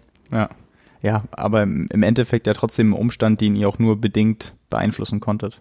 Also ja, also man, man könnte sich wahrscheinlich schon ein bisschen Puffer einbauen mit solchen Sachen. Ja, gut, aber, gut das, ja, das, aber klar, wich, wichtig ist halt, dass man irgendwie eine Lösung findet, ne? sich ja. dann nicht ins, nicht zu Hause ähm, Tränen vergisst und sagt, okay, ist halt nicht so, sondern also irgend, irgendwie immer eine Lösung findet. Würdest du rückblickend sagen, sowas, äh, mit sowas planen und sowas ankündigen, würdest du erst machen, wenn du Sachen wirklich in der Hand hast? Definitiv. Ja, ja. okay. Dann war halt auch noch zum Beispiel diese andere Geschichte, die ich angekündigt habe mit den Versandbeuteln, die dann auf einmal verschwunden sind mhm. und die, die nicht mehr aufgetaucht sind. Dann sind wir zu Staples gelaufen und haben, ähm, haben da Kartons gekauft, die natürlich Unsummen gekostet haben, mhm. aber irgendwie müssen ja die Bestellungen versendet werden und ja, davon gibt es ganz viele kleine Sachen. Vieles bekommt man zum Glück immer nicht so mit, ähm, außer man erzählt sie im Podcast. Ähm, also da ist immer noch vieles, äh, vieles improvisiert. Es wird natürlich immer besser und spielt sich ein, aber bislang haben wir irgendwie jede Katastrophe noch irgendwie, irgendwie wieder gerettet. Ja, das gehört ja auch irgendwie dazu. Und ich glaube, das, das kennt ja auch jeder. Ähm, vielleicht, um, um da mal so einen Einblick zu bekommen, bei euch äh, die interne Abstimmung, wie ihr so Entscheidungen trefft. Wie läuft das normalerweise? Kommt ein Thema auf den Tisch, das wird äh, bei euch einfach ganz klar ausdiskutiert oder wer hat da welchen Anteil daran? Wer bringt welche Themen auf den Tisch? Wie ist da so eure Struktur? Also das Schöne ist, dass wir uns echt ziemlich perfekt ergänzen. Also Max ist da mehr so der Geschäftsmann, möchte ich jetzt mal sagen, mit, mit seinem BWL-Hintergrund. Mhm. Ähm, ich bin dann mehr so der Netzwerker und habe das Produktwissen und irgendwie dieses Szenewissen. Pavel ist dann der, der Grafiker und Designer und der so eine einheitliche Sprache da reinbringt und wir bringen alle ganz unterschiedliche Themen natürlich auf den Tisch. Ich dann eher diese ganzen, ja, sei es irgendwie ein Sponsoring-Thema oder sei es eine neue Produktidee oder Funktionalität oder sonst was. Und das kommt immer auf den Tisch und dann wird zu dritt munter diskutiert. Mhm. Ähm, und eigentlich schaffen wir es immer, irgendwie eine Lösung zu finden, mit der alle drei zufrieden sind. Also mir würde jetzt spontan kein Beispiel einfallen, außer vielleicht mal irgendwie wir wollen von einem Modell zwei Farben rausbringen und der eine hätte gern noch eine dritte oder irgendwie, man, man diskutiert so ein bisschen, ob es jetzt ein lila oder ein rosa oder ein pink wird. Ähm, dann wird das bei einem FTP-Test entschieden und du hast die besten Karten und entscheidest. Das wäre, das würde ich für meinen Kollegen so vorschlagen, ja. Das, ähm, so können wir es theoretisch machen, zukünftig. Nein, aber also irgendwie normalerweise, ich kann mich nicht erinnern, dass wir irgendwie mal ein, irgendwie eine Art von Streit gehabt hätten wegen sowas wie im Design. Aber okay, auf einer großen Ebene nicht, aber ist es bei euch so, also ist, es gibt ja eigentlich nie den, den Fall, oder was heißt nie, aber selten den Fall, dass äh, einer oder über einen längeren Zeitraum, dass jemand immer ankommt und alle nicken das ab oder bei euch äh, die in deinem Fall, du kommst an, hast ein Thema und die anderen beiden haben dazu gar nichts zu sagen, außer irgendwie, ja, wir machen, wir machen das so. Ähm, Gerade in Bezug auf Designs, ähm, ich meine, ihr habt ja dann quasi ein Designer, der das, der das macht. Wie ist da die Zusammenarbeit? Ihr gebt erst äh, quasi Eindrücke oder Pläne, dann wird es entworfen, ihr setzt euch wieder zusammen und besprecht das oder äh, der kann dann auch mal frei raus äh, entwickeln, was er möchte und zeigt euch das dann oder wie, wie rum läuft das ja, dann? Ja, ist ähm, so ein Mix. Also wir, wir haben einen Ordner, da schicken wir mal so Ideen rum und ähm, Sachen, die man machen könnte. Manchmal sieht man ja auch irgendwo ein weiß nicht, ein cooles T-Shirt und sagt mhm. so irgendwie, die Anordnung gefällt mir oder die Farbwelt oder die beiden Farben im Kontrast zueinander. Ja. Und meistens ist es so, dass Pavel dann mit einer Präsentation um die Ecke kommt. da sind 15 unterschiedliche Designs, du weißt aber, es wird irgendwann auf drei hinauslaufen mhm. und dann wird immer nach und nach ausgesiebt und ähm, dann natürlich auch mit den unterschiedlichen Farben, dann diskutieren wir da offen drüber und ja, finden da eigentlich immer eine Lösung. Meistens produziert man als Sample eh erstmal mehr Designs und Farben, wie man dann im Endeffekt rausbringt. Und da kommt es natürlich, wir hatten neulich zum Beispiel die Situation, da kamen bei uns irgendwie zwei große Kartons an mit der gesamten 2020-Kollektion und mit unterschiedlichen Farben und dann machen wir den Karton auf und das erste, was Max sagte, war, ja siehst du, habe ich doch gesagt, das wird nicht gut aussehen. So, und dann ist das Thema aber auch durch. Dann ist so, also das, das hatten wir irgendwie, mhm. du siehst die, die Entwürfe ja auf dem Computer und dann sagt der eine, oh, das finde ich cool und lass uns das machen. Und zwei sagen vielleicht, oh, nee, es ist, ich, können wir uns nicht vorstellen. Und dann ist es aber so, okay, aber wenn du, wenn du glaubst, es sieht cool aus, wir produzieren es erstmal und dann gucken wir, wie es in reell aussieht und im Zweifel fragen wir noch ein paar Freunde. Und mhm. ja, dann. Aber ge genau das meinte ich. Also, dass irgendwie das nicht immer so geklärt wird, auch bei Designfragen. Ihr habt drei Stimmen, zwei heben die Hand, der eine muss dann still sein und das ist und raus, ist sondern dass es dann in der Diskussion vielleicht auch mal so ist, hey, okay, wenn du so davon überzeugt bist, dann machen wir das einfach mal so. Also genau, genau das ist, das ist halt echt Austausch. offen und mit einem Vertrauensverhältnis. Und es ist ja auch so, also ich finde, das ist schon eine Sache von, vom gegenseitigen Respekt und äh, zum einen vom Geschmack des anderen, aber auch von der Arbeit. Ich kann jetzt nicht erwarten, dass, dass Pavel da sich die, die Nächte um die Ohren schlägt, eine Präsentation uns gibt und ich wische da irgendwie in fünf mhm. Sekunden durch und sage, schlecht, schlecht, schlecht, hässlich, ja, mache ich nicht, mache ich nicht, hast noch was anderes. Ja. Sondern dass man das, dass man dann zumindest selbst, wenn mir im ersten Moment nichts zusagt, dass man diskutiert, ihn fragt, was hast du dir gedacht und sagt, also entweder sagt man, okay, wir probieren es einmal so mhm. oder dass man dann nicht sagt, aber was ist denn, wenn wir das so machen? Also ich habe auch zum Beispiel, das, das vielleicht ist das beste Beispiel unser Kona-Special, was wir jetzt gemacht haben, 2019, das Kona-Design. Mhm. Das lag bei mir bestimmt zwei Monate im Kleiderschrank und wir hatten das Ding abgehakt. Wir fanden es nicht gut. Ähm, haben uns das ein paar Mal, wir fanden es auf dem Computer schon nicht so richtig gut, haben gesagt, ey, Farbe orange, lila und rosa. Das, also so. Und, und, und, was, und was war dann der Grund dafür, dass ihr es trotzdem rausgebracht habt? Ähm, das Pavel dann, äh, dann war es dieses typische, okay, lass uns das aber wenigstens einmal produzieren. Okay, dann haben wir es produziert, dann kam es an, im ersten Moment angeguckt und gedacht, siehst du, ist viel zu wild und äh, überhaupt lila und rosa, was, was ist denn?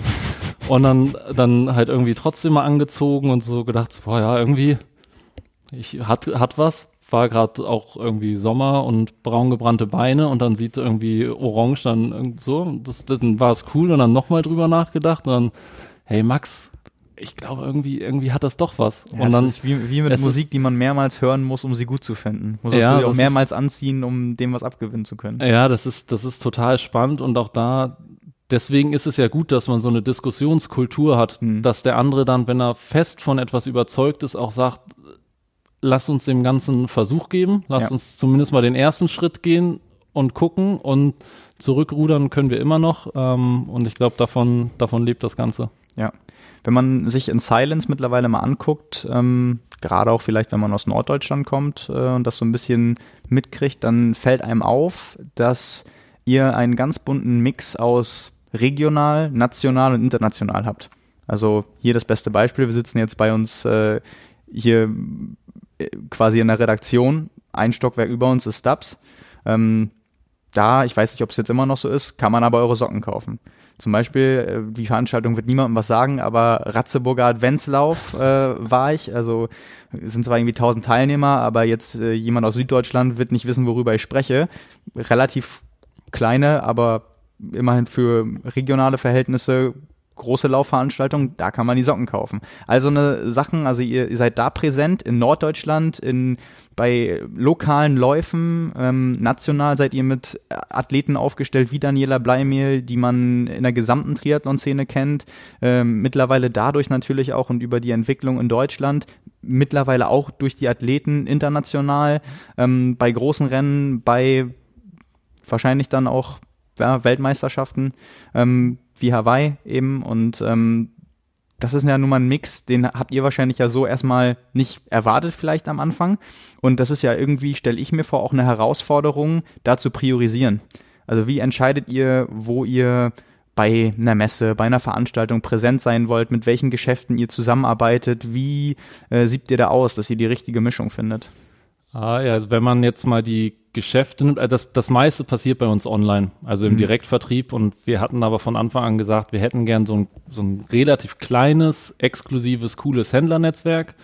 Ähm, das heißt nicht bei irgendeinem riesengroßen Laden oder bei irgendeiner Kette und dann allerletzte Reihe hinten in der Ecke und man wird sowieso nicht gesehen. Das hat mich nie gereizt, das, mhm. das will ich nicht, aber ich wollte immer, und da sind wir sicherlich noch nicht am Ende, das ist gerade so ein bisschen der, der fehlenden Zeit geschuldet, dass es, dass dass da noch nicht mehr passiert ist. Ich wollte eigentlich zumindest mal innerhalb Deutschlands jedem potenziellen Kunden die Chance geben, fahrbar einen In-Silence-Händler zu haben, wo er die Socken mal testen kann, weil mhm. es ist halt, man ist neu auf dem Markt, man sieht uns vielleicht häufiger, bei, sei es bei Instagram oder hat schon mal davon gehört. Ähm, aber ja, es ist halt irgendwie eine Socke. Und wir wollten über die Händler natürlich den Leuten die Chance geben zu sagen, Socke 18 Euro ist jetzt auch nicht ganz günstig. Also in Triathlon-Verhältnissen ist das, ist das ein fairer Preispunkt. Ähm, da gibt's deutlich teurere, da gibt's ein paar günstigere, aber für ein, also als Tennisspieler habe ich mir zum Beispiel nie eine 18 Euro Socke gekauft, die waren mhm. eher bei 5 wahrscheinlich. Und ja. ich, ich möchte den Leuten die Chance geben, das Produkt mal in die Hände zu nehmen, es zu fühlen, die Qualität zu fühlen, ähm, den beratenden Leuten die Chance geben, den Kunden zu erklären, wer in Silence ist, was sie machen und über die Händler sind wir dann auf gewissen Messen aktiv. Das war jetzt in 2019 noch relativ wenig. Mhm.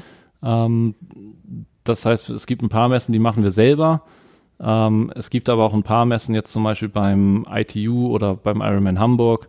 Äh, da sind wir mit Händlern vor Ort gewesen. Ratzeburger Adventslauf war auch zum Beispiel so ein genau. Beispiel. Running ja. Green, ähm, hier ein, ein Triathlonladen aus Hamburg, ähm, hat uns damit auf den Stand genommen. Und den Bereich möchten wir noch deutlich weiter ausbauen. Wir haben jetzt schon einen Messeplan aufgestellt für 2020 deutschlandweit, wo wir deutlich aktiver sein werden. Aber da ist natürlich immer, immer die Herausforderung mit einer 18-Euro-Socke.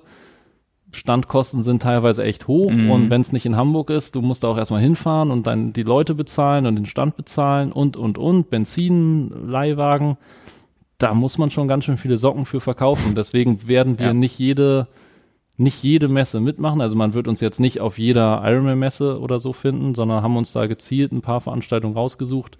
Gerade auch Laufveranstaltungen, weil wir in dem Bereich nochmal deutlich mehr machen wollen.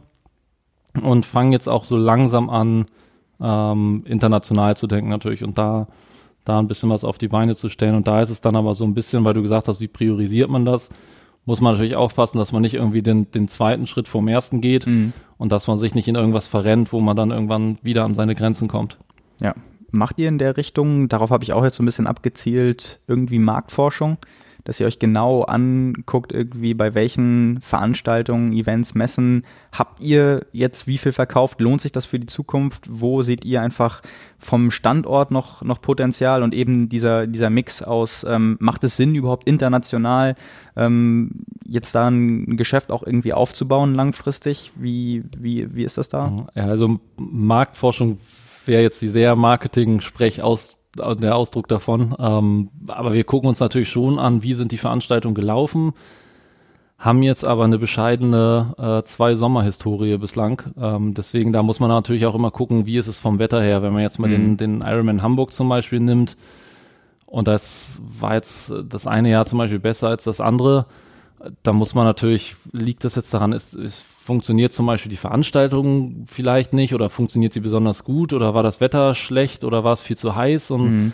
ähm, da fehlen uns sicherlich noch so ein, zwei Jahre, um da wirklich, wirklich sagen zu können, die Veranstaltung ist es, die Veranstaltung ist es nicht. Mhm. Ähm, aber da haben wir schon so einen ganz guten Eindruck und wissen natürlich auch, in welche Märkte wir noch gehen wollen. Also natürlich macht es keinen Sinn, irgendwie 30 Veranstaltungen Hamburg oder in Norddeutschland zu haben und nichts weiter unten ja. im Süden, wobei dann der Süden wieder mit mehr Aufwand verbunden ist. Das muss man auch immer, auch immer in Betracht ziehen. Aber ich meine, das ist ja genau dieses spannende Thema. Du sagst, das meiste passiert online. Also macht es dann Sinn, irgendwie zu versuchen, die Zielgruppe ähm, über andere Formate oder übers Internet anzusprechen, damit die eher bestellen, dass man nicht hinfahren muss, dass man nicht Standkosten hat oder Benzin oder so weiter. Das ist ja auch eine, eine spannende ja. Frage eigentlich. Ja, das, das, das Schöne online ist ja, du erreichst die Leute relativ einfach, schnell ja. und also das Einfachste über eine Werbeanzeige stellst du ein, ja. Italien und 15 bis 65 Jahre. Ähm, das Schöne bei sowas wie Messen, finde ich, ist, ich gucke da gar nicht in erster Linie auf die nackten Zahlen, aber du kommst mit Leuten ins Gespräch. Mhm. Und so ist zum Beispiel unsere Running-Socke entstanden. Wir haben ja angefangen mit der Triathlon-Socke, sehr, sehr dünn, atmungsaktiv, leicht. Und ich habe aber vor allem dann über Messen mit ganz, ganz vielen Leuten gesprochen, die gesagt haben, sie finden die Socken so cool, aber sie würden sich zum einen kurze Socken wünschen, mhm. also kurze Designs bis zum Knöchel und sie würden sich auch noch mal ein bisschen was dickeres wünschen. Ja. Und weil da ist der Geschmack ja unterschiedlich. Viele merken den Unterschied vielleicht gar nicht. Manche sagen aber irgendwie, die eine ist ihm zu dünn, die andere ist ihm zu dick.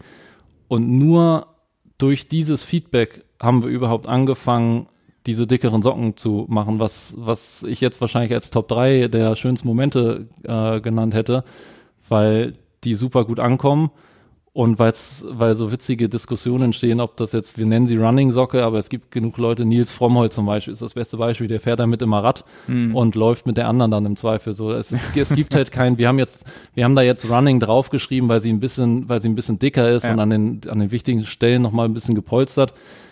Ob, da sind die Geschmäcker dann verschieden, aber das Produkt ist nur entstanden, weil wir in persönlichen Kontakt mit den Leuten gekommen sind und das geht natürlich auch über E-Mail und auch da kriegen wir Feedback, ja, aber das Beste das ist das persönliche Gespräch. Ja, ja, absolut. Und das, das, das ist halt in keiner Zahl auszudrücken, aber das macht ja, ganz richtig. viel. Ja, und eben der Vorteil, dass Leute sofort die Möglichkeit äh, haben, das mal anzufassen, sich genau. anzuschauen, was du eben sonst online, du bist auf so vielen Websites unterwegs und äh, nur zwei Klicks vom nächsten Produkt entfernt, was vielleicht zwei Euro günstiger ist. So, aber wenn du das dann irgendwie selbst mal ausprobieren kannst oder siehst, dann ist natürlich nochmal ein anderer Bezug. Ich glaube, das kennt auch jeder, der sonst mal auf, auf Messen oder auch heutzutage überhaupt noch in Geschäften unterwegs ist. Äh, ja. Das ist schon eine, schon eine andere Kultur dann noch. Ähm, ja, das ist eigentlich eine gute Überleitung dazu. Ähm, du warst gerade beim Thema Entwicklung mit quasi quasi eine Triathlon-Socke, Multisportsocke gestartet, dann Laufsocken. Was, was ist geplant für die Zukunft? Einmal für euch als Marke, wo, wo wollt ihr noch hin? Was wollt ihr noch erreichen? Und was kann man so aus der Produktreihe von euch noch erwarten?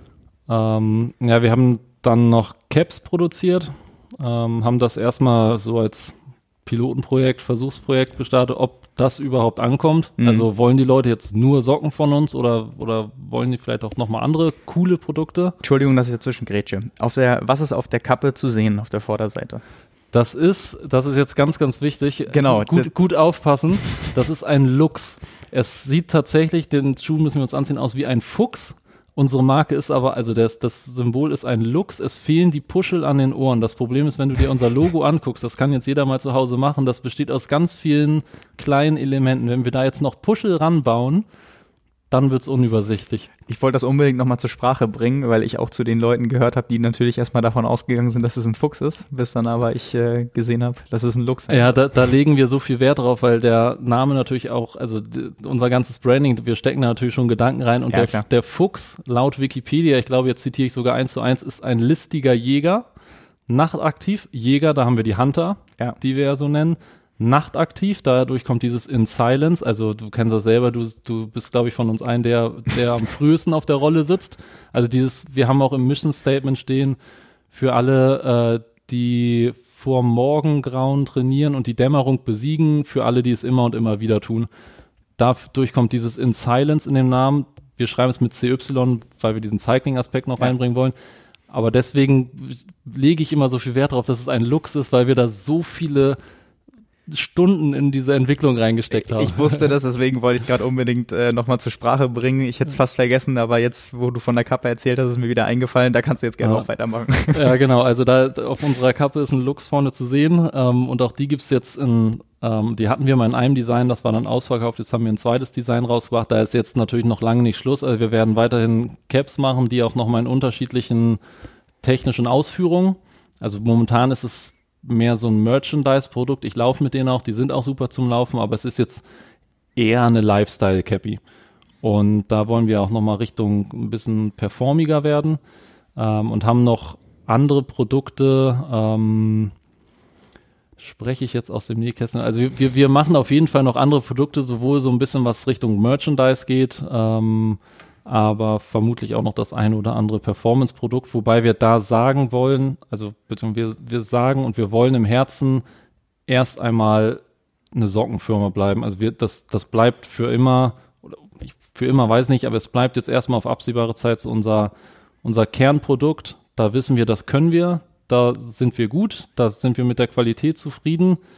Und darum herum bauen wir jetzt was auf, wollen aber auch bewusst nicht irgendwie überziehen und jetzt auf einmal alles machen und vielleicht uns dann verrennen und dann eben nicht mehr die Qualität sicherstellen, weil wir haben bei Socken ähm, acht oder neun Versuche gebraucht mit dem Produzenten wenn wir jetzt mal, ein, ich will jetzt nicht auf Schnellschuss zum Beispiel einen Einteiler rausbringen und es gibt so viele gute mhm. Einteiler da draußen und dann äh, funktioniert unserer nicht und dann strahlt das wieder negativ ab. Ähm, deswegen ein Schritt nach dem anderen. Ja, du willst nicht alles verraten, also können wir gespannt sein, was da genau dann noch kommt im Laufe des Jahres. Das wäre eigentlich ein schöner Abschluss davon. Abschlussfrage für dich persönlich, deine sportlichen Ziele für dieses Jahr und für die Zukunft? Ähm, dieses Jahr mache ich den Ironman Hamburg Heimrennen. Ähm, da würde ich mich ganz gerne für Hawaii qualifizieren. Ähm, da werde ich auf jeden Fall vor Ort sein. Am besten, ähm, am besten im selben Rennen wie mit dir. Du bist mir, bist mir einen Schritt voraus. Ähm, ja, und ich will weiterhin Trainingssport mit der Leidenschaft nachgehen, wie ich ihn bislang so verfolge, weiterhin mit so viel, mit so viel Spaß, Lockerheit, ambitionierten Zielen. Ja, und beruflich ist natürlich das Ziel irgendwie in Silence weiter auszubauen, ähm, irgendwann sagen zu können, das ist das, womit ich meine Brötchen äh, verdiene. Ähm, und die weiteren beruflichen Projekte, die ich noch nebenher mache, trotzdem noch machen, aber vielleicht ein bisschen selektiver. Ja, dann bevor du noch für alle Zuhörer, die es bis hier geschafft haben, eine schöne Nachricht hast. Äh, erstmal vielen Dank für deine Zeit, für Einblicke in dein Leben, privates Leben, sportliches Leben, berufliches Leben und die Entwicklung. Ähm, ja, und wie ich gerade schon angekündigt habe, überlasse ich dir jetzt noch äh, etwas, worüber sich der eine oder andere wahrscheinlich freuen wird. Genau, wir haben uns überlegt, wir würden gern noch äh, einen kleinen Rabatt geben für alle Hörer des Podcasts. Als kleines Dankeschön dafür, dass sie es bis hierhin geschafft haben. Ich weiß gar nicht, wie lange wir jetzt geredet haben. Ähm, 15 Prozent auf alles, was in unserem Shop ist. Das Ganze wird gültig sein bis zum 31. Januar 2020. Ähm, das heißt bis Ende des Monats und der Gutscheincode, den werdet ihr vielleicht auch nochmal irgendwie unten in die, in die Notizen schreiben, ist in Silence 15. In Silence dann geschrieben, so wie man schreibt, mit I-N-C-Y-L-E-N-C-E -E und 15 als Zahl heißt 1,5. Ähm, ja, als kleines Dankeschön. Genau. Ja, dann danke dir. Und vielleicht hören wir uns an anderer Stelle nochmal wieder und äh, eventuell geht es dann um die Sockenproduktion als solche, wenn du berichten kannst, äh, wie das alles so aussieht. Das ich wäre auf jeden Fall gespannt. Das machen wir sehr gerne. Gut, an euch da draußen vielen Dank fürs Zuhören und bis zum nächsten Mal. Ciao.